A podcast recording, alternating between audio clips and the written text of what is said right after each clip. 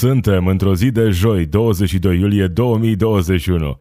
Eu sunt Marisioane, acesta este Pod Zilnic, un podcast zilnic cu știri și comentarii dintr-o perspectivă progresistă. Stai cu mine, vorbim despre ce ni se întâmplă, căutăm explicații și soluții pentru problemele cu care ne confruntăm.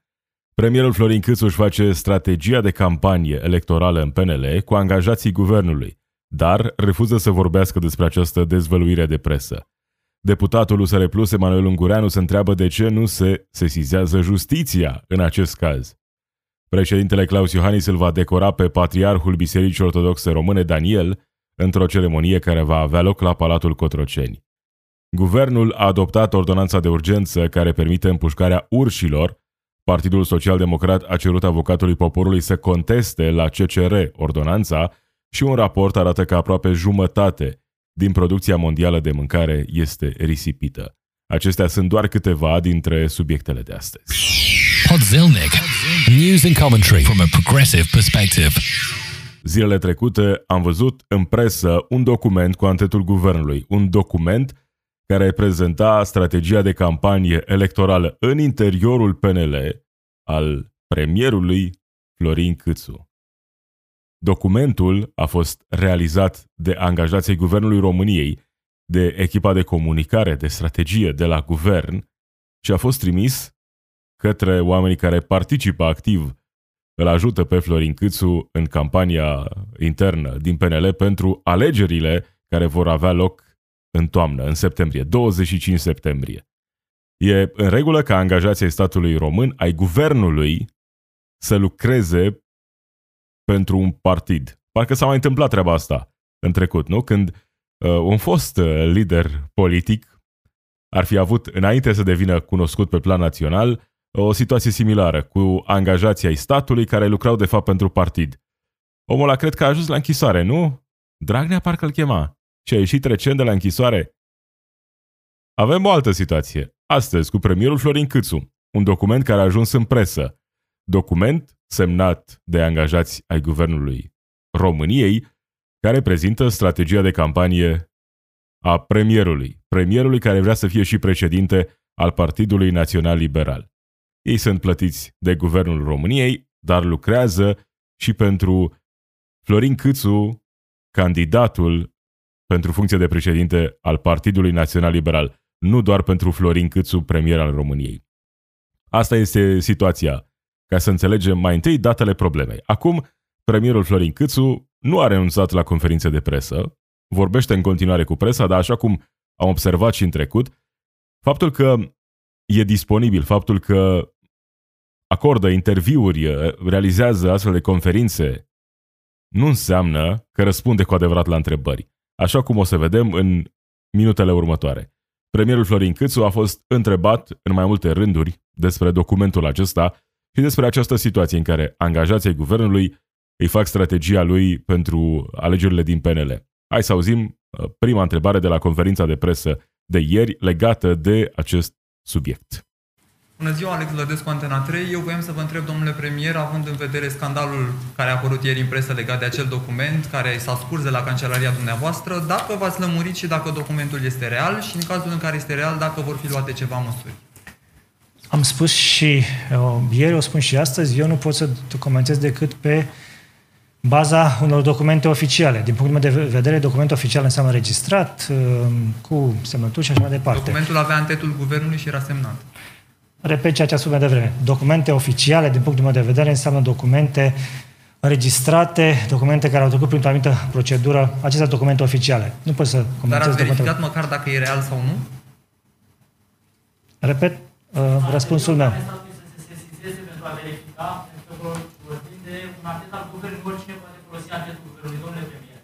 Vă mulțumesc.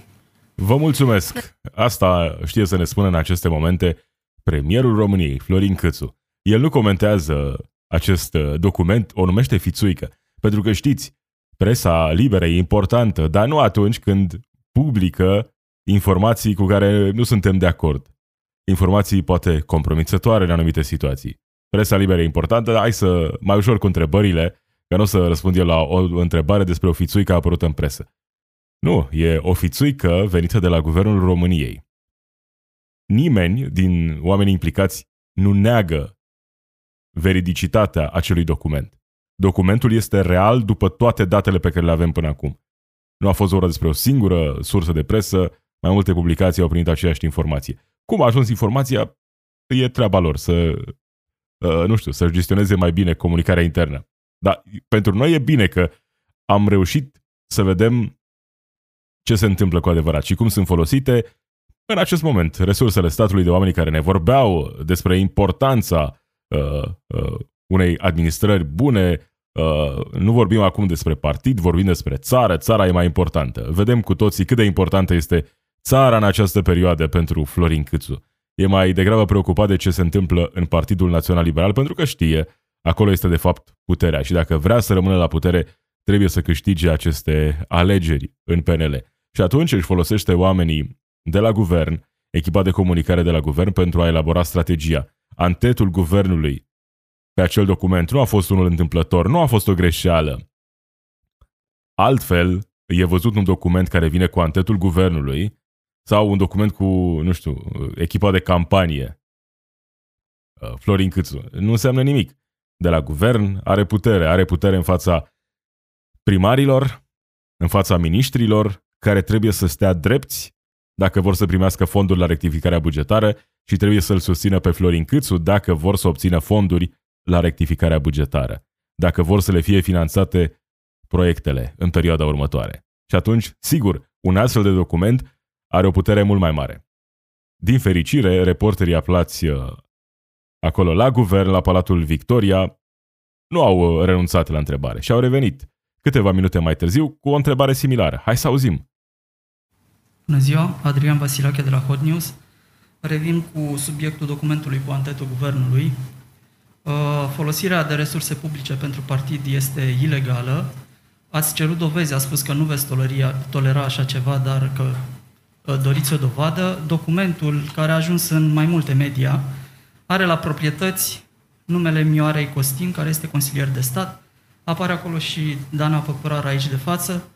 Uh, spuneți-ne, vă rog, sunt totuși niște dovezi uh, definitive că acest document a existat și în ce măsură se manifestă intoleranța dumneavoastră? Cine a luat decizia privind această comunicare cu antetul guvernului? Eu, din funcție de premier, pot să comentez doar pe documente oficiale. Ceea ce înțeleg eu că e document oficial este un document care a fost înregistrat care a fost prezentat. Niciodată un astfel de document nu a fost înregistrat sau mi, s-a, mi-a fost mie prezentat în niciun moment. Despre documente care apar în presă sau hârtii, nu știu dacă sunt documente. Da, ați vorbit cu consilierele Dați-mi voie să răspund și după aceea documente care apar în presă, fițuici sau documente editabile care apar în presă, nu pot să comentez. Eu pot să comentez doar, doar pe documente oficiale. Vă mulțumesc. Și reporterii încearcă, dar degeaba, pentru că premierul nu răspunde nu răspunde la această întrebare, el nu comentează fițuice apărute în presă. Să fie clar, nimeni nu a negat că acel document uh, nu ar exista, că nu ar fi real. Toți au spus, nu comentează, nu comentează subiectul. Pentru că să comenteze ar însemna fie să mintă în mod direct, lucruri care pot fi verificate tehnic uh, destul de ușor, altfel ar trebui să vină și să spună, da, am trimis documentul acela de la guvern. Chiar dacă era un document care mai degrabă, nu mai degrabă, 100% avea legătură doar, doar cu această campanie internă din PNL. Și atunci vin și fac astfel de afirmații. Acelea sunt fițuici, eu nu pot să comentez, nu pot să uh, comentez un document care nu a fost înregistrat în mod oficial. De parcă ăsta era scopul. Scopul nu era să, că nu putea să înregistrezi un astfel de document în mod oficial la guvern. Uh, scopul era ca să înțeleagă oamenii care primeau mesajul respectiv că mesajul vine de la Florin Câțu, premier al României, omul care conduce guvernul României, omul care este și ministrul al finanțelor în această perioadă, omul care împarte banii. Acesta este omul. Omul care împarte banii, împarte și funcții în perioada următoare și atunci, dacă vrei să fii de partea câștigătorilor, trebuie să fii de partea lui Florin Câțu, cel care are puterea asta să dea bani, să dea funcții în perioada următoare. Și să își folosească echipa de comunicare de la guvern pentru a-și face campanie electorală în interiorul Partidului Național Liberal. ar trebui să fie ăsta scandalul numărul 1, nu în această perioadă. Premierul care folosește resursele statului, bine, mai sunt și alte scandale, uh, scandaluri uh, similare uh, care ar trebui să apară și să fie discutate, dar asta e unul dintre ele. Premierul Florin Câțu care folosește resursele statului pentru a-și face campanie electorală în Partidul Național Liberal. Premierul Florin Câțu care se întâlnește cu primarii din țară și le promite, se pare, aparent, le promite bani la rectificarea bugetară pentru susținerea în interiorul PNL. Și lucrurile astea nu trebuie să fie explicite. Mă îndoiesc că sunt explicite lucrurile astea în întâlniri. Mă îndoiesc că vine Florin Câțu și zice direct vă dau bani la rectificare dacă mă susțineți pe mine. Lucrurile astea sunt subînțelese, nu trebuie să fie exprimate în mod explicit. Ca să nu fie probleme de genul ăsta. Și atunci îl vedem pe Florin Câțu, uh, sunt fițuici, eu nu comentez, fițuici apărute în presă. Nu comentează fițuici apărute în presă un document cu antetul guvernului uh, care e evident, este 100% real, nimeni nu a negat faptul că acel document ar fi sau nu real. Era prezentat acolo strategie de campanie cu oamenii care să apară și să-l laude pe premier în apariții pe Facebook, la televizor și așa mai departe. Erau identificate inclusiv publicații uh, dușmane, dușmanii premierului, oamenii care uh, nu vor prezenta cumva uh, o imagine bună a premierului în lupta asta internă din PNL. Dar premierul nu comentează. Cine comentează subiectul acesta? Deputatul USR Plus, Emanuel Ungureanu, care are o postare pe Facebook legată tocmai de acest scandal. Și începe așa, Emanuel Ungureanu, deputatul USR Plus, pe Facebook. De ce nu vine DNA să-l ia pe câțu? Am așteptat trei zile să văd dacă justiția funcționează în mod egal pentru toți românii cu rang înalt în statul român. Se vede că nu. Domnul premier Câțu, în lupta disperată de a pune mâna pe toate puterea în PNL și România, a folosit o funcționară a guvernului pe nume pe doamna Miora Costin, care a întocmit un document cu strategia de atac împotriva lui Ludovic Orban, președintele Camerei Deputaților și contra candidatul lui Câțu la șefia PNL. Și prezintă un articol postat de Hot News. Dragnea a făcut pușcărie pentru că ar fi folosit două angajate de partid pe statul de plată al DGA SPC Telorman. Dragnea era pe vremea aceea doar președinte al Consiliului Județean Telorman.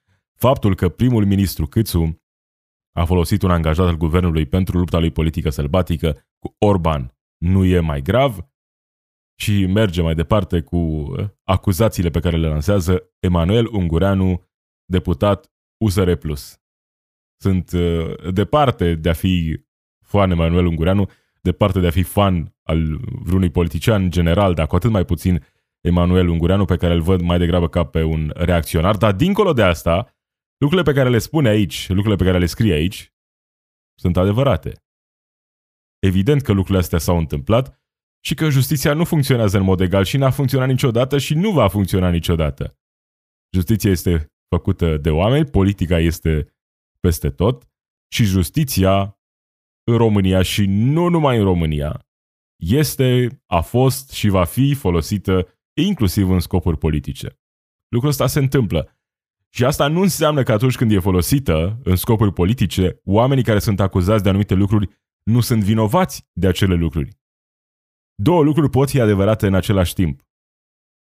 Oamenii pot fi vinovați și dosarul poate să fie în același timp unul politic.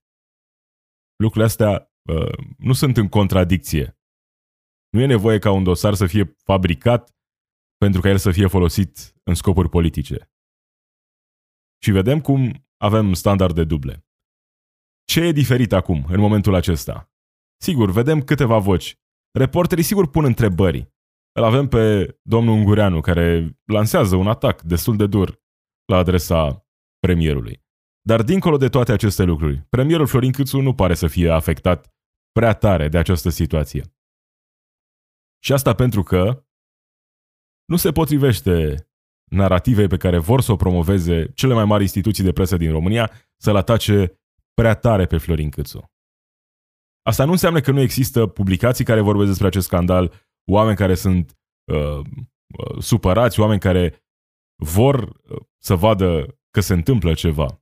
Există. Există jurnaliști ca cei care au pus întrebările, jurnaliști care scriu articole despre acest subiect, se întâmplă astfel de lucruri. Dar nu e vorba doar despre asta, că una e să ai subiecte de presă, întrebări uh, la o conferință de presă, apoi articole, uh, poate o știre prezentată pe undeva. Și alta e să ai o adevărată campanie în, directa, în direcția asta. Cum s-a întâmplat în trecut și cum s-ar fi întâmplat dacă premierul era de la un alt partid.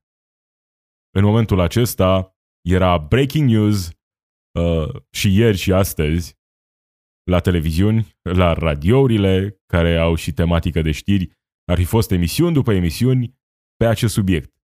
Pentru ca această temă să treacă dincolo de oamenii care oricum urmăresc în mod direct ce se întâmplă în politică.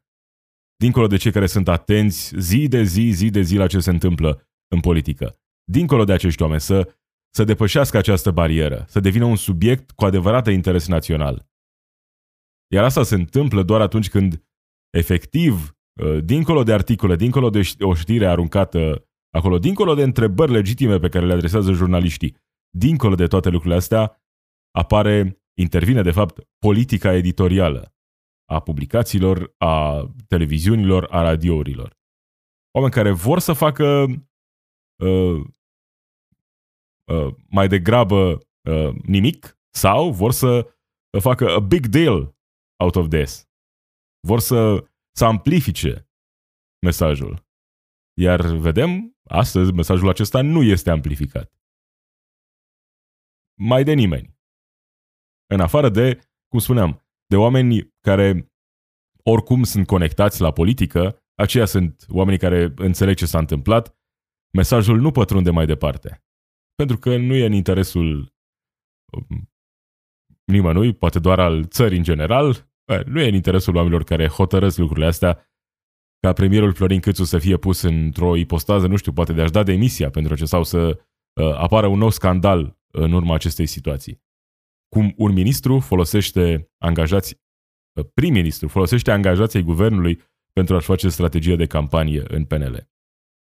Unde în lume, nu doar în lume, în România, unde ar fi ok, în ce uh, uh, an, în ce situație ar fi ok lucrul ăsta? Nu e ok astăzi, nu va fi ok niciodată, dar premierul știm, premierul nu comentează. Și ce face justiția? Evident că uh, justiția urmărește cu îngrijorare situația asta.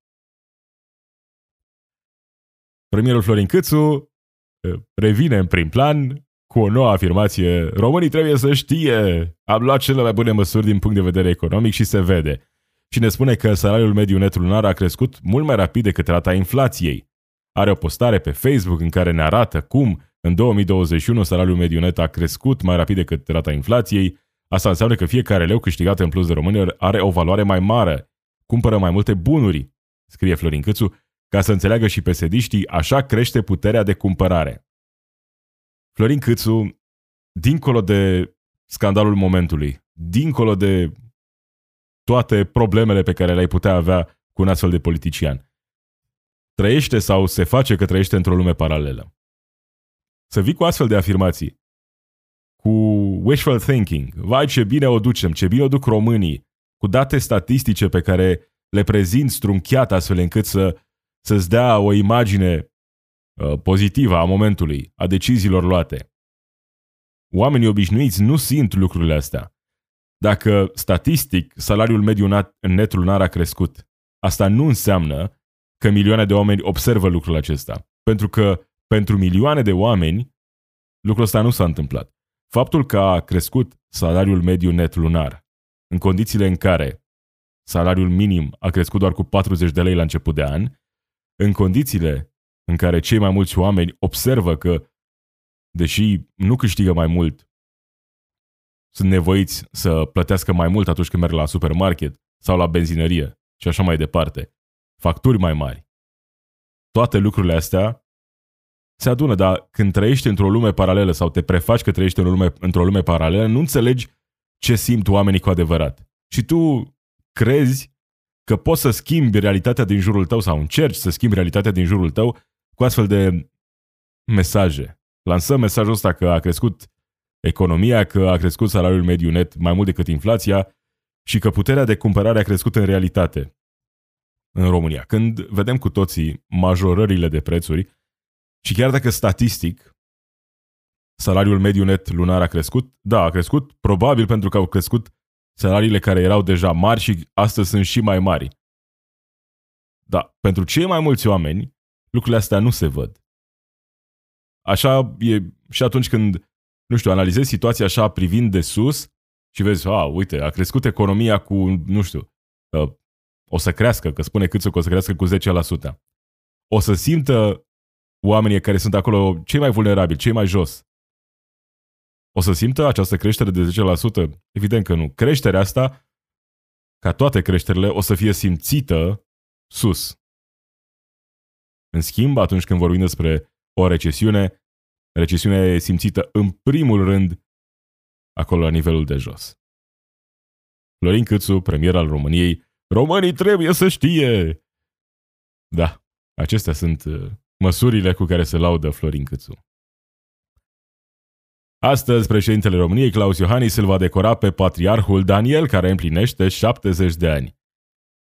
O ceremonie care va avea loc la Palatul Cotroceni de la ora 17, patriarhul Bisericii Ortodoxe, Daniel, va fi decorat de președintele Claus Iohannis. Probabil să-i mulțumească, nu pentru că a participat la campania de vaccinare, pentru că a vorbit despre acei uh, preoți, reprezentanții ai bisericii care au pus în pericol uh, sănătatea publică, pentru că a mers, uh, s-a vaccinat în mod public și a prezentat uh, faptul acesta, i-a uh, îndemnat pe credincioși să se vaccineze, pentru că i-a îndemnat pe oameni să respecte uh, minimele reguli de bun simț, de distanțare socială și de protecție sanitară în perioadele dificile. Nu? Ăsta e motivul.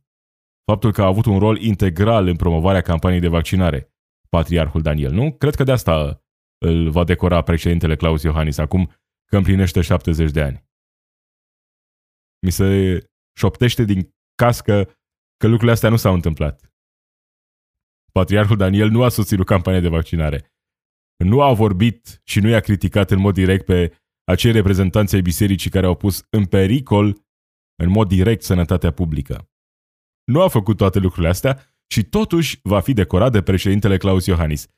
Pentru că așa uh, vede președintele Claus Iohannis uh, să-și promoveze imaginea în continuare. Cu astfel de momente în care ține el să fie asociat doar cu lucruri pozitive.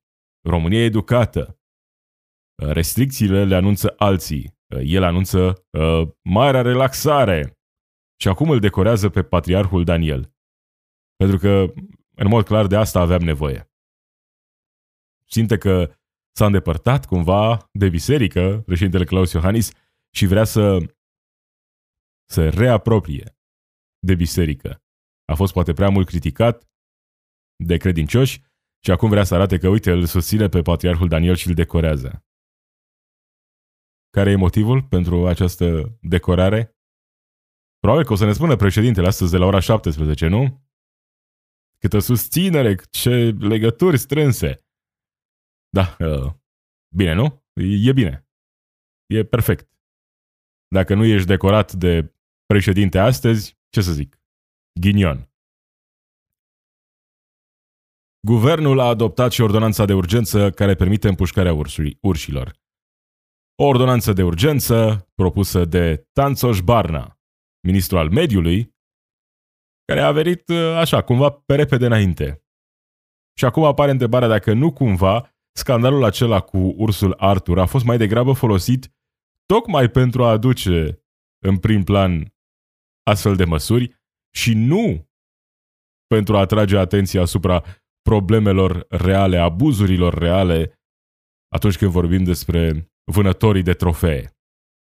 Mai degrabă, rezultatul net al acelei conversații naționale despre cum vin străinii plini de bani în România ca să ne arate tuturor cât de bărbați sunt ei, adunând trofee de mari urși, de fapt, toată conversația ne-a dus aici, în acest moment.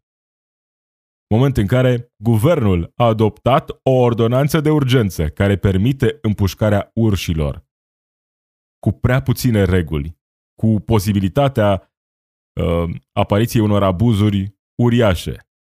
ministrul mediului, Tanțoș Barna, ne spune că primarul va decide prin ce mijloc să fie îndepărtat ursul. Adică nu mai avem strategia aia. Hai să vedem dacă e periculos, hai să vedem dacă îl putem reloca, hai să găsim alte soluții. Nu.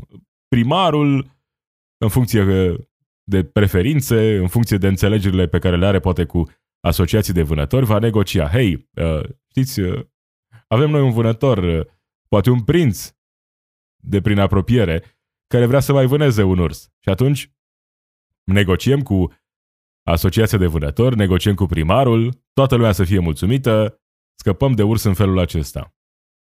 Încă de la început, am spus mereu, sigur că viața umană trebuie să primeze în această situație. Dar asta nu înseamnă că trebuie să deschidem ușa abuzurilor, așa cum s-a întâmplat în acest moment. Dacă un urs, într-adevăr, e problematic, pune în pericol vieți omenești într-o zonă oarecare, atunci soluția trebuie să fie una mai degrabă clinică.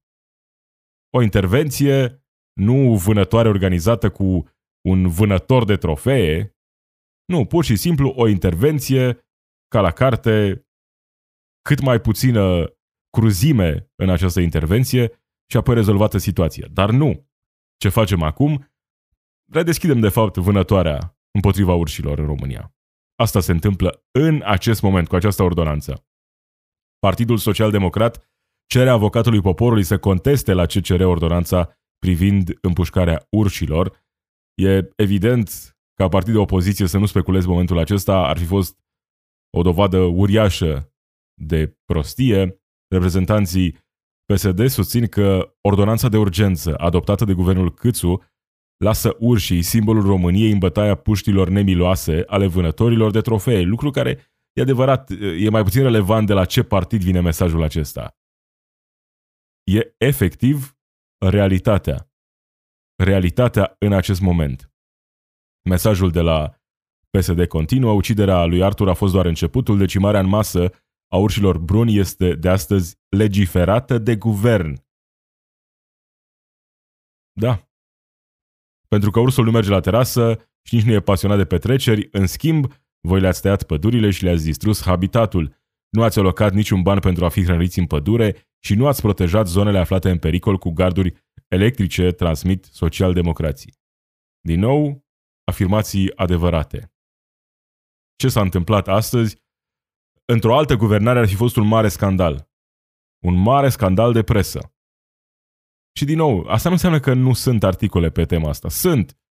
Uite aici, pe Antena 3, pe G4 Media, Agent Green, care spune că ordonanța care permite intervenția de urgență în cazul urșilor duce la executarea sute de urși nevinovați. Organizația a lansat chiar și o petiție. Stop vânătorii de trofee. O petiție care a adunat aproape 80.000 de semnături, iar numărul acesta crește în continuare. Sigur că se întâmplă lucruri, dar nu e subiectul acela care să depășească bariera oamenilor care sunt oricum mereu conectați la ce se întâmplă pe plan politic. Pentru că e o altă guvernare astăzi. O altă guvernare care cumva, poate și prin prisma uh, fondurilor de anul trecut, are o relație mai bună cu presa. Și nu mă refer la jurnaliști, oameni care își fac treaba, vorbind despre politica editorială pe care o duc diferite publicații. Ăsta e motivul pentru care acesta nu este un subiect mai important, uh, tratat mai pe larg în această perioadă. Ordonanță de urgență care permite împușcarea urșilor. Primarul decide, o spune chiar ministrul. Să nu ne așteptăm la abuzuri în perioada următoare, evident că vor fi. Pentru că lucrurile sunt simple. Nu căutăm soluții înainte de a ajunge la această soluție finală. Câteva, inclusiv semnalate de Partidul Social Democrat, în acel comunicat. Sunt lucruri reale. Acum să vedem ce se va întâmpla mai departe. Avocatul poporului, reîntors în funcție, are curaj să meargă mai departe la CCR, ce se va întâmpla la Curtea Constituțională. Oare e în regulă să se întâmple asta? Evident că nu.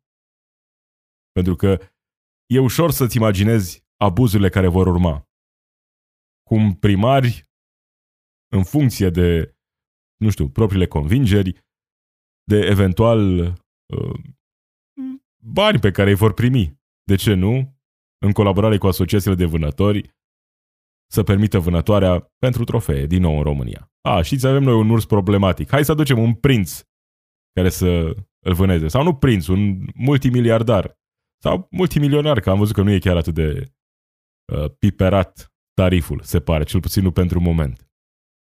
Avem destui urși, iar ce s-a întâmplat în această săptămână ar fi trebuit să fie și în continuare ar trebui să fie un mai mare scandal decât este în România. Nu vorbim despre protecția mediului, despre protejarea faunei, protejarea simbolurilor naționale. Și astea sunt soluțiile pe care le găsim. Nu că nu ar trebui căutate soluții, dar mergem direct. Am, am trecut peste toate celelalte etape. Am trecut direct la soluția finală. Împușcarea urșilor, după cum decide primarul. Pentru că spune ministrul Tanțoș Barna, primarul știe ce se întâmplă în zona respectivă. Dincolo de asta, tot ministrul mediului ne spunea zilele trecute că nu e de acord cu noua strategie forestieră a Uniunii Europene. O strategie care implica o protecție mai, mai mare, mai, mai bună a pădurilor. PSD speculează și acest moment și critică decizia guvernului de a respinge noua strategie forestieră a Uniunii Europene, anunțată de același ministru al mediului, Tanțoș Barna. O poziție profund antinațională și spune că, PSD spune că ministrul a preluat retorica firmelor care taie pădurile. Dincolo de național sau nu, evident, a preluat mesajul companiilor care taie pădurile, intermediarilor care lucrează pentru mari corporații pentru a distruge pădurile din România. Iar lucrul ăsta nu se întâmplă pentru că nu suntem capabili să ne gestionăm pădurile, să ne protejăm pădurile. Se întâmplă pentru că e permis lucrul acesta. Pentru că există conexiuni importante, inclusiv sus, sus de tot, astfel încât lucrurile acestea să se întâmple în, să se întâmple în continuare. Și distragem atenția de la distrugerea pădurilor, plantând câteva milioane de puieți într-un an. Și ne lăudăm că e o mare realizare când, uitându-ne pe date statistice, vedem că de fapt a fost cel mai prost an 2020 când vorbim despre plantarea de noi păduri, de noi copaci în pădurile distruse ale României. În realitate, a fost doar o campanie mediatică. Iar ministrul mediului reușește cumva să treacă aproape neatins prin toate aceste situații. Să ucidem urșii, să tăiem pădurile. E în regulă, facem toate lucrurile acestea. Și o face spunând că, pe de o parte, e o chestiune care ține de siguranța oamenilor, treaba cu urșii, fără să caute alte soluții până la această soluție. Și apoi aici, uh, nu, că noi avem, noi ne protejăm deja pădurile. Știm că în România pădurile sunt protejate bine.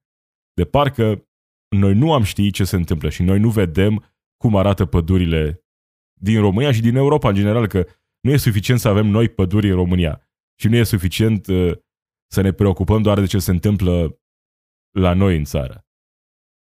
Schimbările climatice, ne vor afecta pe toți și ne afectează pe toți. Iar asta e o componentă importantă, să ai păduri care să producă oxigen. Nu? Da, știm care e strategia și care e mesajul pe care îl dăm mai departe. Mesajul corporațiilor care extrag profitul în astfel de situații. Asta face ministrul mediului Tanțoș Barna.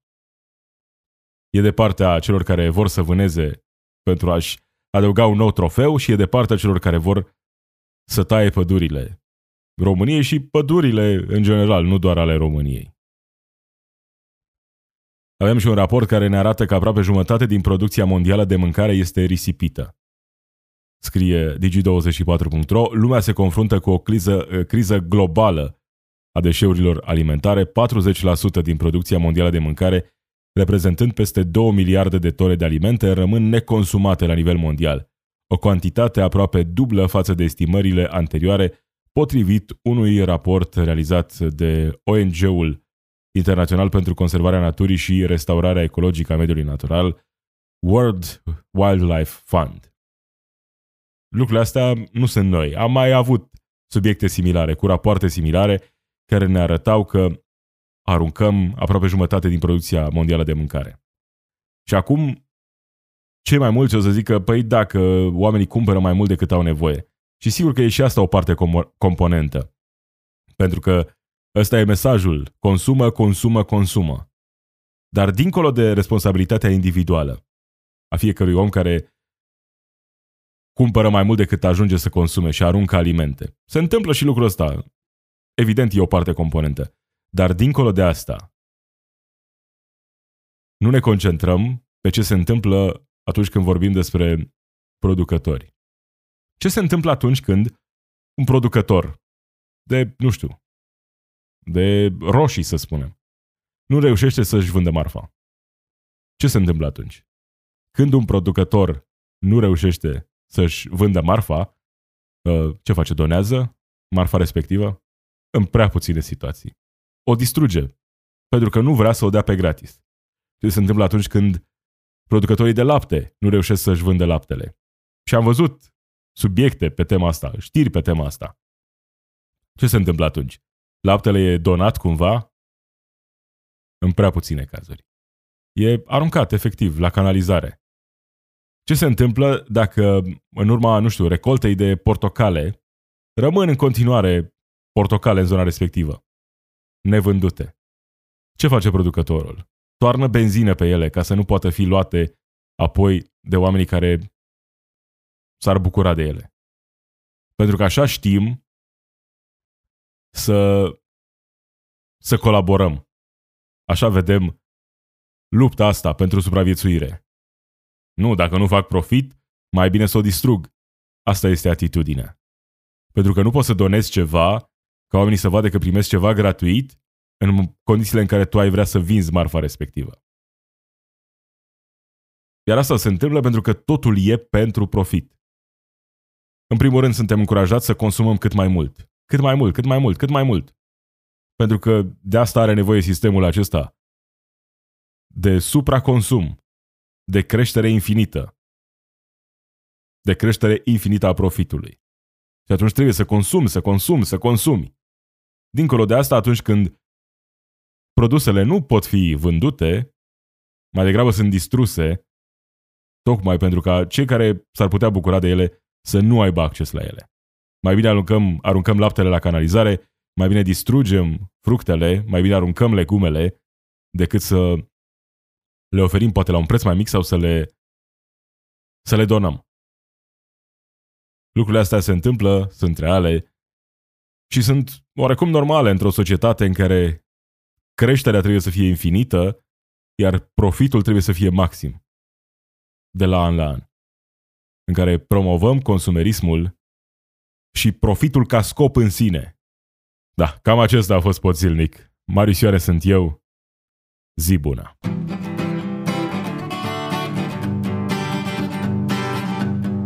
It's we who run the weapons plants and fight the wars they wage, and who work consumer hotlines from the inside of a cage. It's we who sweep the stock exchange where it's our lives they trade, but the black block makes us strong.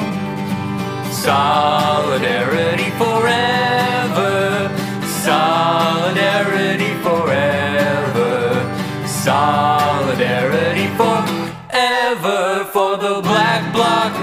Jesus.